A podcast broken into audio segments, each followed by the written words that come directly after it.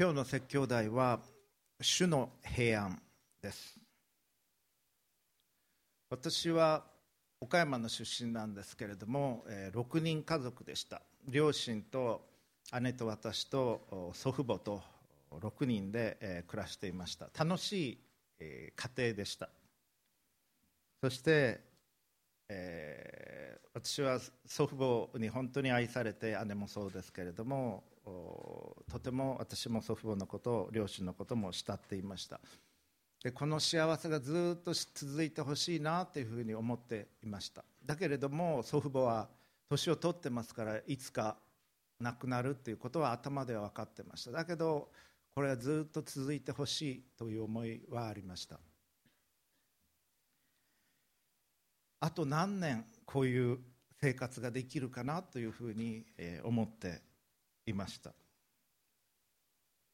我々は平安ということを求めますし平安というのはとても大切なものです。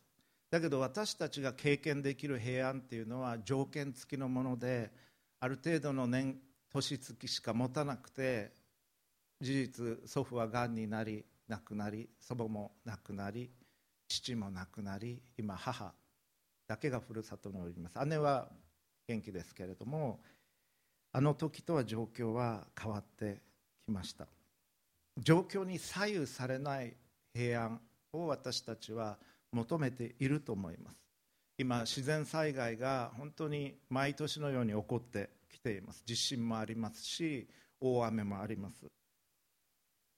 そのような状況の中でも変わることがない平安というのを私たちは求めているのではないでしょうか。そしてイエス・キリストは平安について語っておられます。決して変わることのない平安をあなた方に与えますというふうに語っておられます。それはどういう平安なのか。どうやったらそれをいただくことができるのか。その主の平安を今日は聖書から学んでいきたいと思います。プロジェクターに聖書箇所出ますのでご参照ください。新約聖書ヨハネによる福音書の14章。25節からお読みしていきます。これイエス様が語られた言葉です。このことを私はあなた方と一緒にいる間にあなた方に話しました。しかし助け主すなわち父が私の名によってお使わしになる聖霊はあなた方にすべてのことを教えまた私があなた方に話したすべてのことを思い起こさせてくださいます。私はあなた方に平安を残します。私はあなた方に私の平安を与えます。私があなた方に与えるのは世が与えるのとは違います。あなた方は心を騒がしてはなりません。恐れてはなりません。私は去って行きまたあなた方のところに来ると私が言ったのをあなた方は聞きました。あなた方はもし私を愛しているなら私が父のもとに行くことを喜ぶはずです。父は私よりも偉大な方だからです。そして今私はそのことの起こる前にあなた方に話しました。それが起こった時にあなた方が信じるためです。私はもうあなた方に多くは話すまい。この世を支配する者が来るからです。彼は私に対して何もすることはできません。しかしそのことは私が父を愛しており父の命じられた通りに行っていることを世が知るためです。立ちなさい。さあここから行くのです。以上です。これはここでどういうことが言われているのか。ここで父という言葉が使われています。これは天の父なる神ということです。キリスト教概論を取られた方々はすでに理解しておられると思いますけれども神は三位一体の神という言葉を使います。三位一体というのは父なる神。そして子なる神イエス・キリスト。父のもとから送られてクリスマスの時にこの地上に聖母マリア様を通して来られたイエス様。そしてイエス・キリストはこれから父のもとに帰っていくというのは天に帰っていくということを言われているんです。その後に父がお送りになる聖霊なる神。父子聖霊。この三者が本質において一つである神であるということ。それが三位一体というキリスト教の神理解です。イエス様はクリスマスの時にこの地上に救い主として来られましたけれども全ての働きをなされてそしてこれから実はこれ十字架の前夜の話なんです。最後の晩餐で語っておられる言葉なんです。そして捕らえられて十字架にかけられ亡くなられます。殺されます。それが金曜日。だけど金土日の日曜日にそれを3日目と数えますけども金曜日も入れて3日目に復活をされた。で弟子たちと共におられた。40日間。その後に父なる神のもとに帰っていかれる。空白の10日間がありその後に聖霊なる神が送られてくる。それがペンテコステ教会の始まりということでした。それがこの背景にある事柄です。父のもとに私は帰っていきます。だけれども父はイエス様の名によって私の名によって聖霊を送られます。それによって今まで私がいろんなことを教えててあなた方よく理解できなかっただろうけれども聖霊の助けによって分かるようになります。ということを言っておられるんです。今日申し上げたいことを一言で言うならば私たちは神からの本物の平安を受け取ることができるということです。状況にかかわらず常に持つことができる平安。それをあなたは神から受け取ることができる。それが今日申し上げたいことです。じゃあ平安についていくつかのことを申し上げたいと思うんですけれどもまず第一番目に平安。それは神から来る真の平安というのはこの世の平安とは異なるということです。イエス様ここでこう言われています。私はあなた方に私の平安を与えます。私があなた方に与えるのは世が与えるのとは違います。というふうに言われています。世の平安と神の平安は違うんです。難しい言葉を使うならばパラダイムが違う。全くクオリティの違う種類の平安です。この世の平安というのはどういう平安か。この世の平安というのは常に条件付きの平安です。周りの状況が整っていて自分が行きたいと思ってた学校に合格できて食べ物も十分あってそこそここう希望のアルバイトだとか希望の就職ができてお金もあって健康でで前の晩よく眠れててそれで初めて平安になる。でも寝不足になるともうグランピーになって周りに当たり散らすということもあるんではないでしょうか。全くとか怒ったりするかもしれません。そして友達ともうまくいってる。その時に平安を持つことはできるでしょう。で今申し上げたようなことこれ全部いいものです。お金があるっていうのもいいものだしそして健康があるっていうのも大切なこと。そして平和であるということ戦争がない国に住むことができている。これもとっても大切なこと。希望の学校に入れた。健康よく体も休められている。人ともうまくいってこれらは実は平安という言葉が持っているもともとの意味に合致する内容なんです。ここでイエス様は、まあ、新約聖書というのはギリシャ語で書かれています。でギリシャ語ではこの言葉というのはエイレーネという言葉が使われます。それは平和平安という言葉なんですがイエス様話されたのはギリシャ語じゃなくてアラム語と呼ばれる言葉。アラム語そしてヘブライ語ではシャロームという言葉が使われます。平安というのは。だからイエス様はおそらくほぼ間違いなくシャロームという言葉をここで使われています。でシャロームが意味することは平和戦争がないこと。心の平安健康お金経済的にも豊かであること。そして人間関係もいいこと。心も落ち着いて。それらがシャロームが意味することなんですけれどもそのシャロームの基盤にあるのは神との全てを作られた創造者である天の父である神との関係が信頼関係があり良好であるというそれが基盤にあるんです。それがここで意味されてる意味されてることです。だからそういった豊かさ安定これら全部いいものなんです。いいものなんだけれども真の平安っていうのはたとえそれらが損なわれたとしてもなおあなたが持つことができる深い平安なんです。就職が決まらなかったらどうしようか。就職活動がうまくいってない。この試験にこの試験に落ちてしまったらあるいはもし会社をクビになったらどうしよう。病気になったらどうしよう。これから乗る飛行機が落っこちたらどうしよう。いろんな不安は我々は心の中で持つでしょう。しかしそれらのことの真っ只中にあっても持つことができる平安。そのことをイエス様は言われてるんです。なぜか先ほど言いましたようにイエス様がここで語られているのは最後の晩餐の席です。そして翌日はイエス様はもうこの晩のうちに捕らえられて十字架にかけられて殺されるんです。でそのことも知っておられました。自分はこれからむごたらしい形で捕らえられて鞭で打たれて血だらけになって茨の冠をかぶせられてゴルゴダの丘に十字架を担がされてその上で釘付けにされて殺される。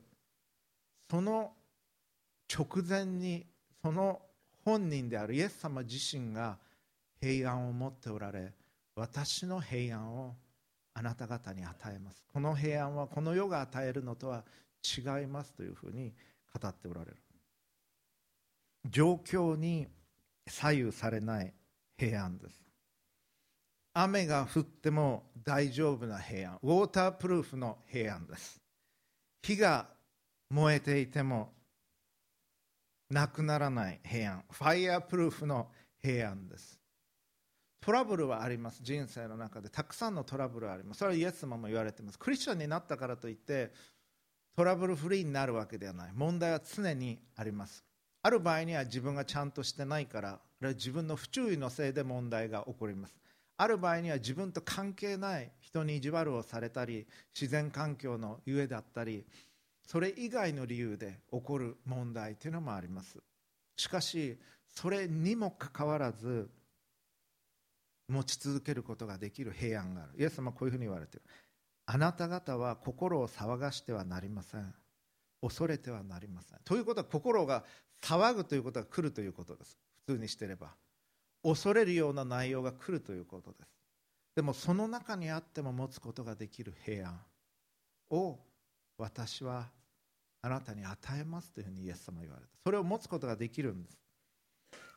平安の第2番目の側面。真の平安。それは三位一体の神から来ます。聖書の別の場所で新約聖書のヤコブ書というのがありますがそこの1章17節にこういう言葉があります。聞いていてください。ヤコブ1の17すべての良い贈り物またすべての完全な賜物は上から来るのであって光を作られた父から下るのです。父には移り変わりや移りゆく影はありません。これ父なる神のことを言われているわけです。すべての完全な賜物これ英語ではこういうふうに訳しています。Every good and perfect gift is from above. すべての良いそして完全なギフト。それは上から来る。神から天の神から来るんだ。そしてこの天の神父には移り変わりもないし影もない。完全な方である。この平安というのは贈り物ということです。ギフトです。だから受け取っていかなければならない。我々のうちにはこういう平安はないんです。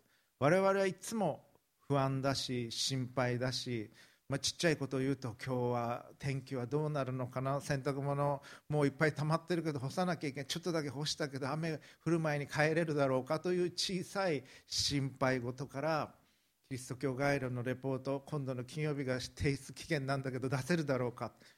あ今日は礼拝間に合ってよかったとかさまざまな心配事だとかあるわけです。就職活動も始めなきゃいけない。友達はもうやってるらしいとかインターンシップがなんたらとかあるわけです。で年金がもらえるだろうかとかさまざまな心配事っていうのは我々はあります。でも決してそれらの状況の中でも変わることがない。状況に左右されない平安を持つことができたらどんなに素晴らしいことでしょう。でそれを持つことはできるんです。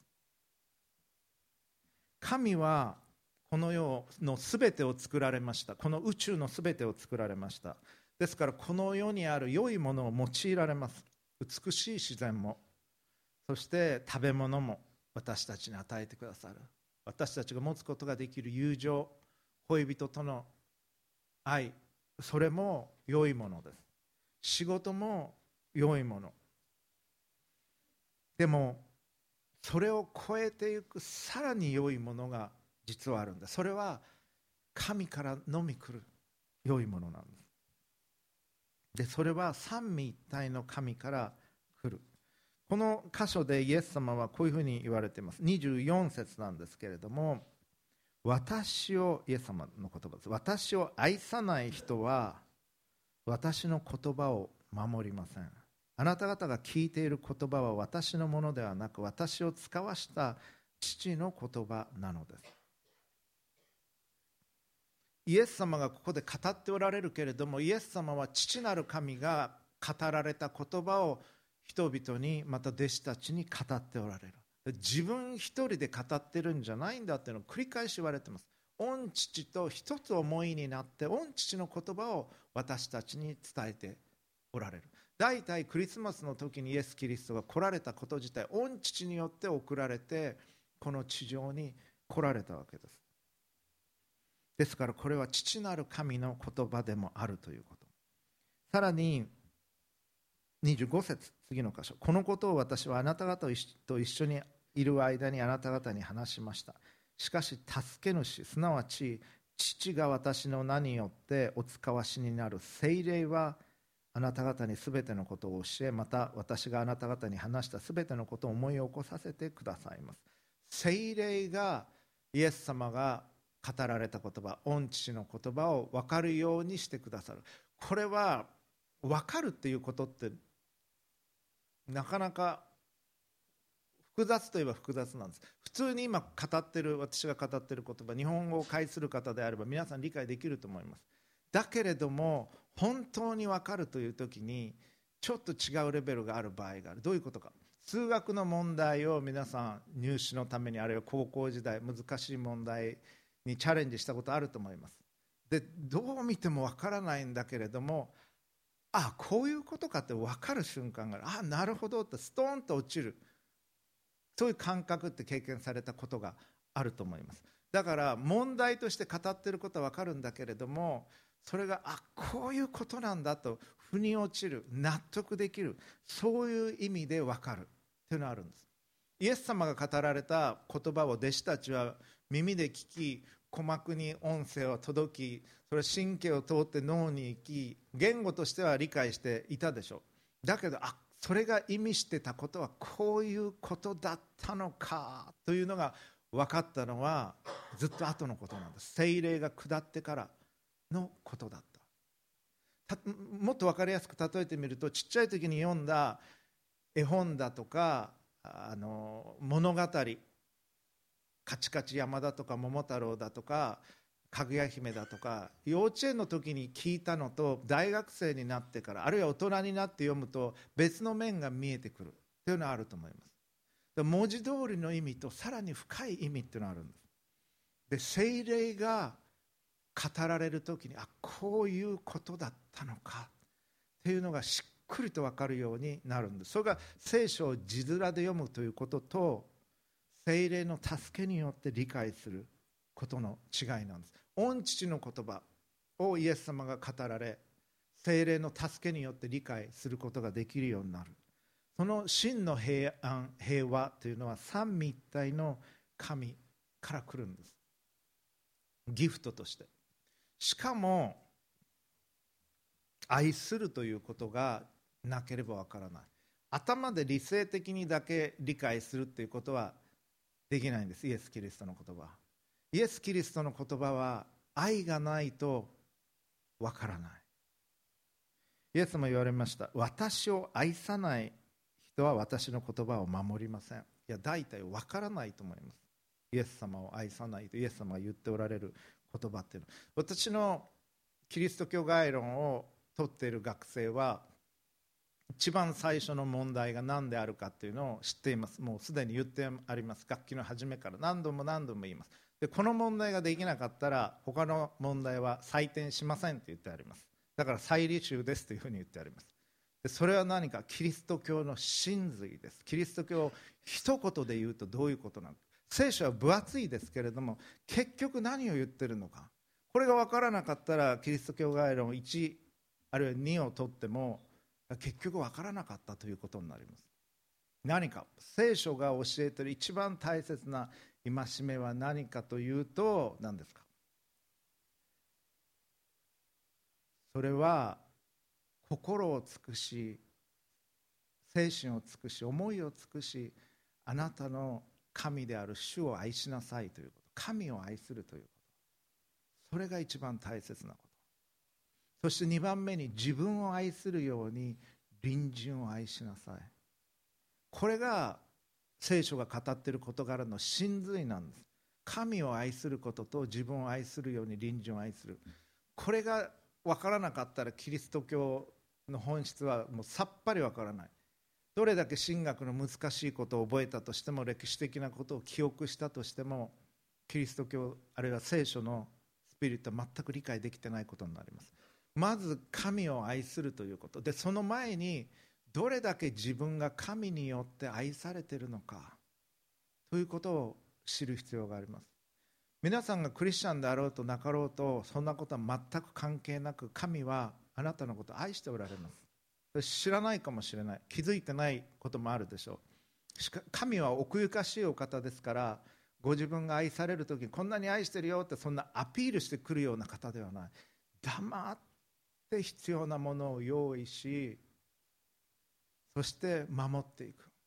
それは子供が生まれてくる前に親がベビーベッドを用意し着るものを用意しおむつを用意し全て必要なものを用意してでも生まれてきた子供はそれに気づいてない。もう昔からあったかのごとくに感じる。この自然環境を神は我々を作られる前に用意されました。で我々は感謝もせず昔から当然あったかのごとくに受け取ってしまいます。そして自分がちょっとだけやった努力をすっごい誇ったりするわけです。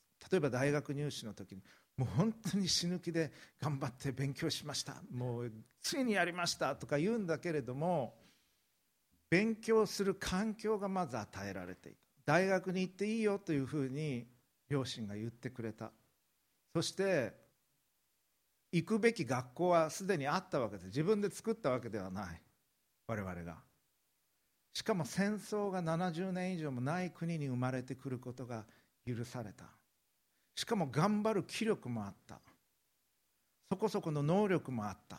それは使ったでしょ。使ったけれどもほとんどは与えられてた。さらには日の光空気水食べ物これらも全部備えられててちょっとだけ頑張ったのをものすごくやったかのごとくに誇ってしまうのが我々です実は。でもそれら全てのものは与えられてたんです実は。でそれに対する感謝もせずに当然であるかのごとくに思ってしまう。それが私たちの弱さだし限界です。神は私たちを愛される時にそっと愛されます。奥ゆかしく愛されます。それがおそらく真の愛の姿なんだと思います。学生たちにいろんな話をします。先週話した内容の一つは愛について話してた時にこういう話授業の中で準備してたわけじゃなかったんですけれども I love you とか I, I need you とか I want you とかいう表現を使うことがあります。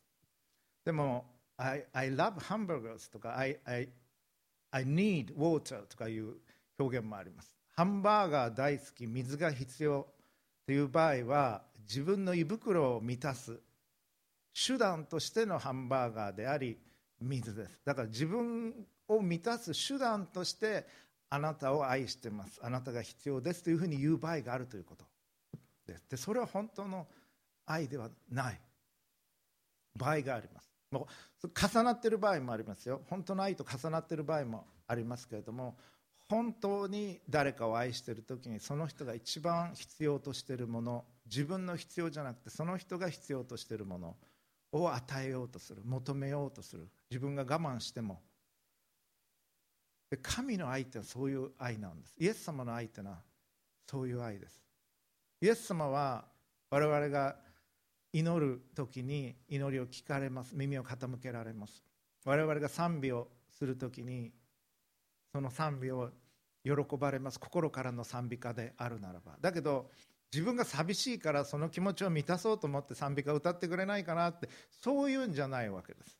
そうじゃなくて私たちとの愛の関係を持ちたい。だから真に私たちが神の愛を理解し神を愛する時にそれを喜ばれるんです。そしてそれは私たち自身のためのものにもなっていきます。神を神がどれだけ 私たちを愛してくださってるかというのが分かるときにそして大切な大切な御子イエス・キリストを送られて十字架にかけ命を捧げられるほどの犠牲を払うほどに私たちを愛してくださったというのが分かるときにそして我々が必要なものをそっと実は用意してくださってたっていうのが分かるときにもったいないなと思うんです。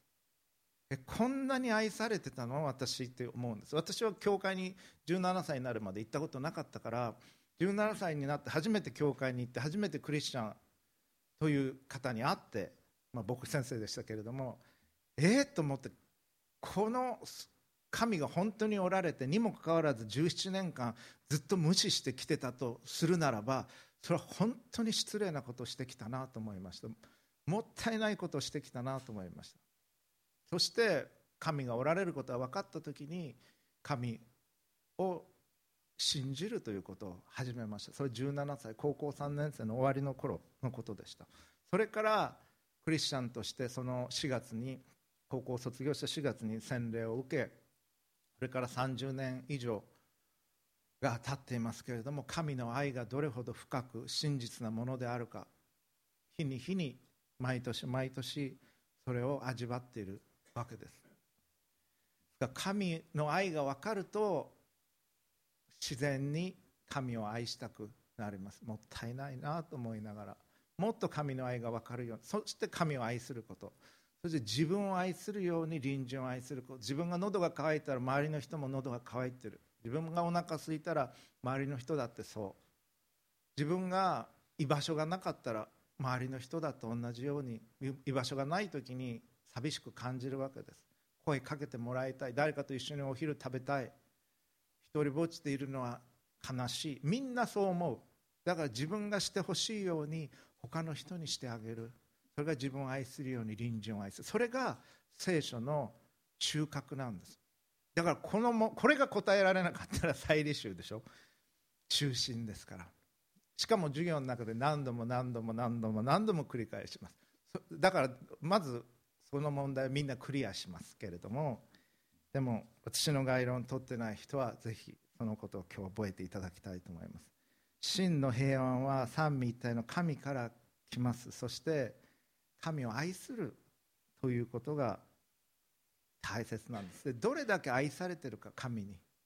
それを知ってほしいと思うのです。あなたは気づいてないかもしれませんが神に愛されてるんです。神はあなたのことを愛しておられる。そしてこの真の平安について最後に第3番目に真の平安は神と共に生きようとするときに実現をしていきます。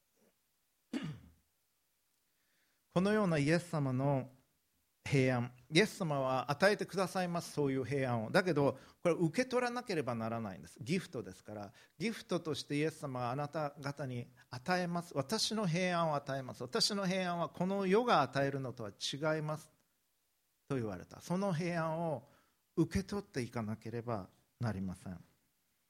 そしてそれにはあなたの成長が必要になります。この平安を受け取って自分のものにしていくにはご自分が成長していく必要があります。愛するということにおいてまた信じるということにおいてそして忍耐強くあるということにおいて成長していかなければこの平安を十分に受け取り感じながら生きていくことはできません。愛するということまた信じるということ。これはすごく脆弱なものだと思います。ある意味で。壊れやすいもの。人を信じるということ。信じて裏切られたらどうするの？だったらもう信じたくない。という経験をしたことがある方もいらっしゃるかもしれない。だけど信じるということはとっても大切な尊いことなんです。人を愛するということ。とっても大切なことです。牧師をしててはっきり分かるのは全ての人は愛されたいと思っているということです。あなたは愛されたいと思っているはずです。自分が何かパフォーマンスができるからじゃない。点数が取れるからじゃない。面白いからじゃない。あるがままで受け入れてほしい。愛してほしいと思っておられるはずです。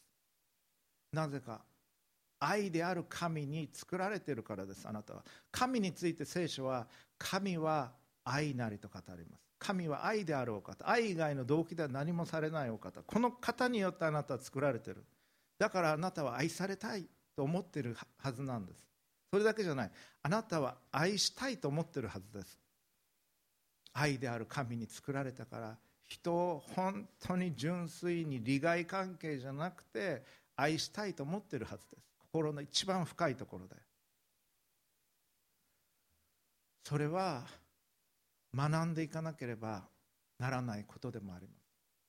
愛するということはだって我々自己中心的だからつい自分をさっきの「I love hamburger I, I want water」っていうふうに自分の道具として周りに人々を揃えてこれが必要な時にあの人にコンタクトしてなんか人にすごいなと思われる時にあのセレブの知り合いにコンタクトして政治家の知り合いがいる時にはその人にコンタクトして何か動かしてもらう。結局自分が中心っていうことが我々の性質です。だけど本当の意味で愛するということは学んでいかなければならない。本当の意味で信じるということは学んでいかなければなりません。神を信じ始めるということ。これは始まりがあると思います、まあ、いつの間にか信じ始めたということもあるかもしれませんけれどもいつか信じ始めたというのは始めるというのはあると思います。またキリスト者になる場合には洗礼ということがあります。今日洗礼を受けられる方が午後ありますけれどもそれはとても大切なスタートです。クリスチャンとして歩んでいく。しかしこれゴールではないスタートですからここから成長していかなければなりません。ここから清められていかなければなりません。ここから愛することを学んでいかなければなりません。そして許すことを学んでいかなければなりません。先ほどの主の祈りというのをみんなで読みながらお祈りしていきました。私たちの罪をお許しください。私たちも他の人の罪を許します。というふうにお祈りしました。大切なことなんです。これは実は。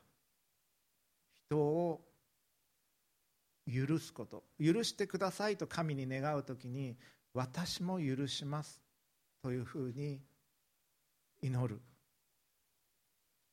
許せない人いるでしょう。心の中できっと。あんなひどいこと言われた。あんなひどいことされた。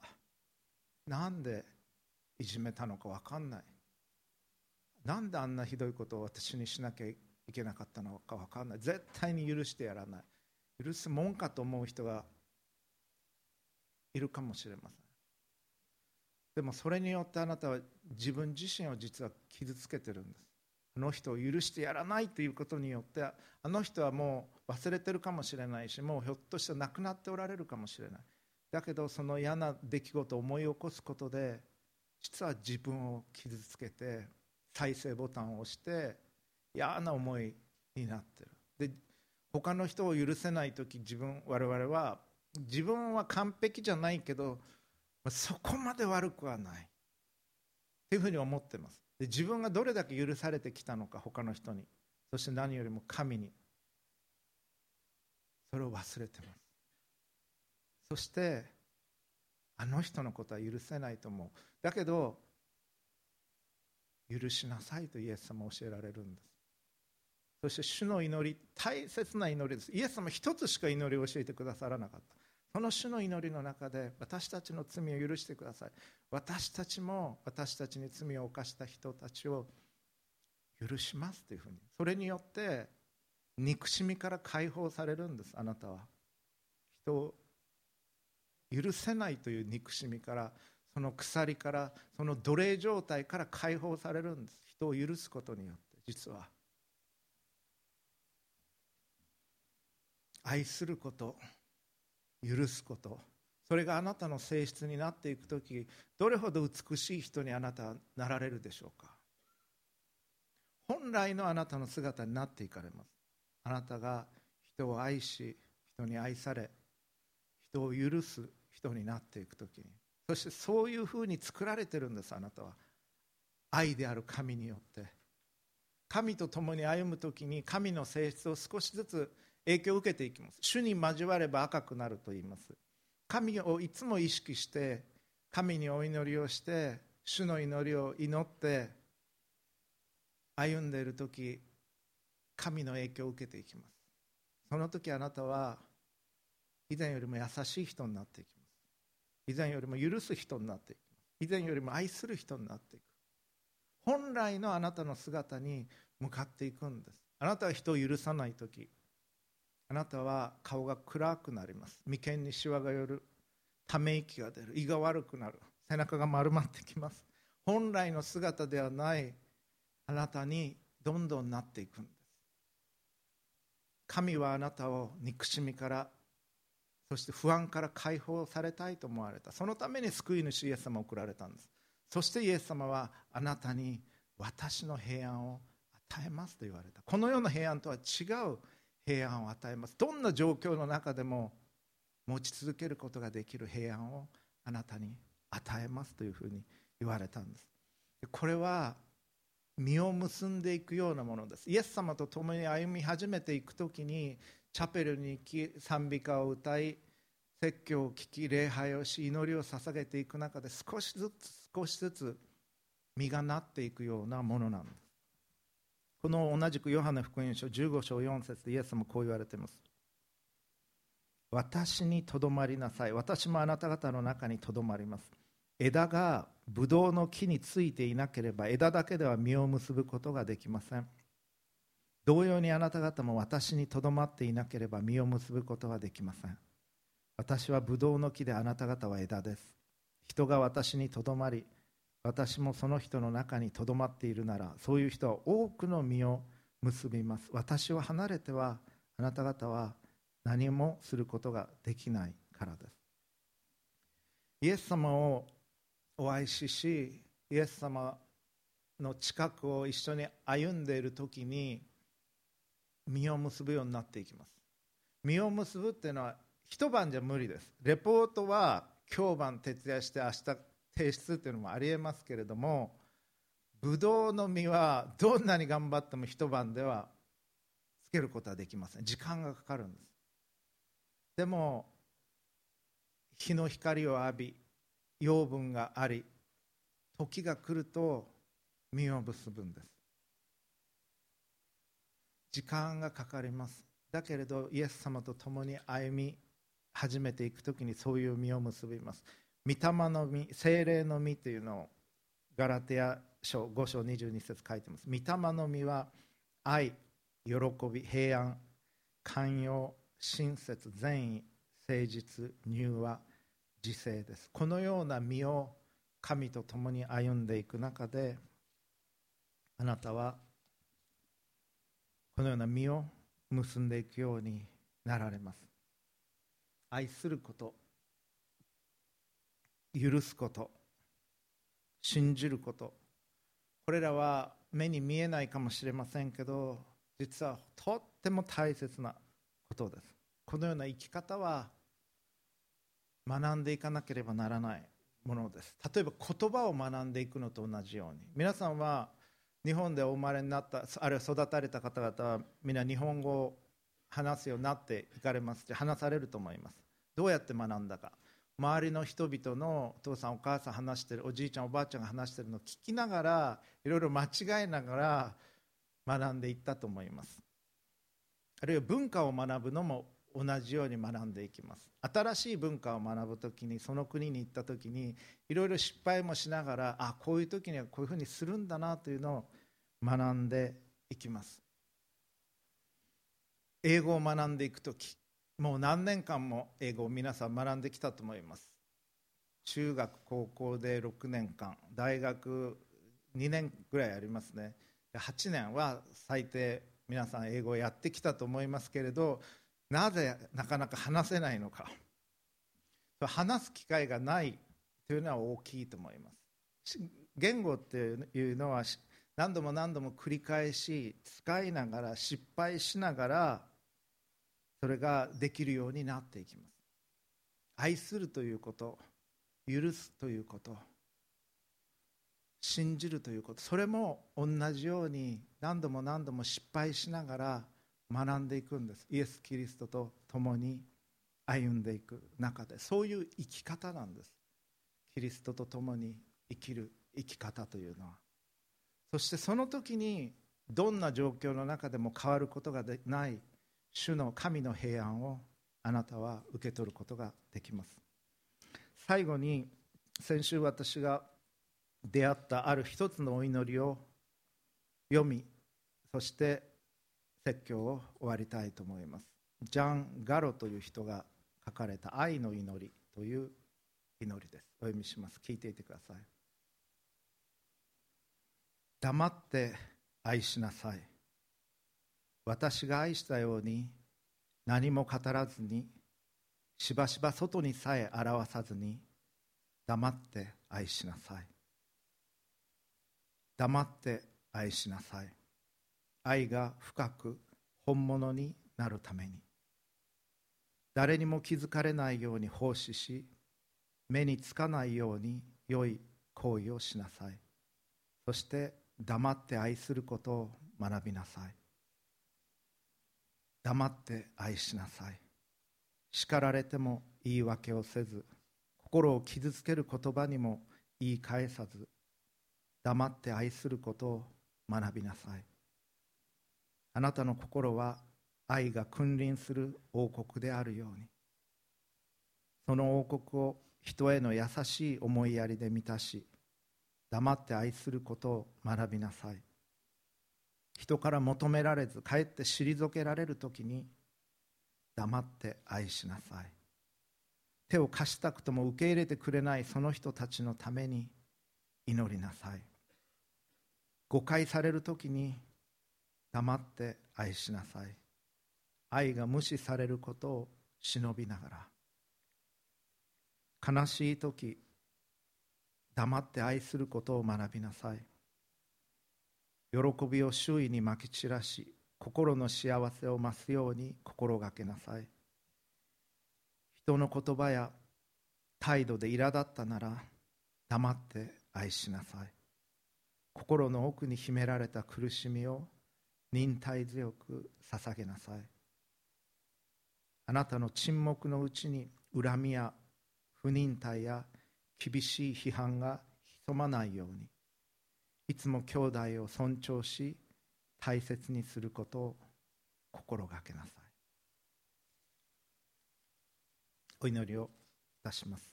黙祷の姿勢をお取りいただけると幸いです。父なる神様あなたの言葉をイエス様私たちに与えてくださいました。聖霊様がその言葉を理解するように助けてくださいます。私たちが主イエス・キリストの愛のうちにいつもおりその愛を感じイエス様をお愛しし自分を愛するように隣人を愛する歩みをすることができますよう助けてください。私たちが人を愛し人を許し信じ待つことができますように成長させてください。そして主の平安を受け取らせてください。あなたの愛のうちにおらせてください。この新しい週あなたと共に歩ませてください。救い主主イエス・キリストのお名前によって祈ります。アーメン。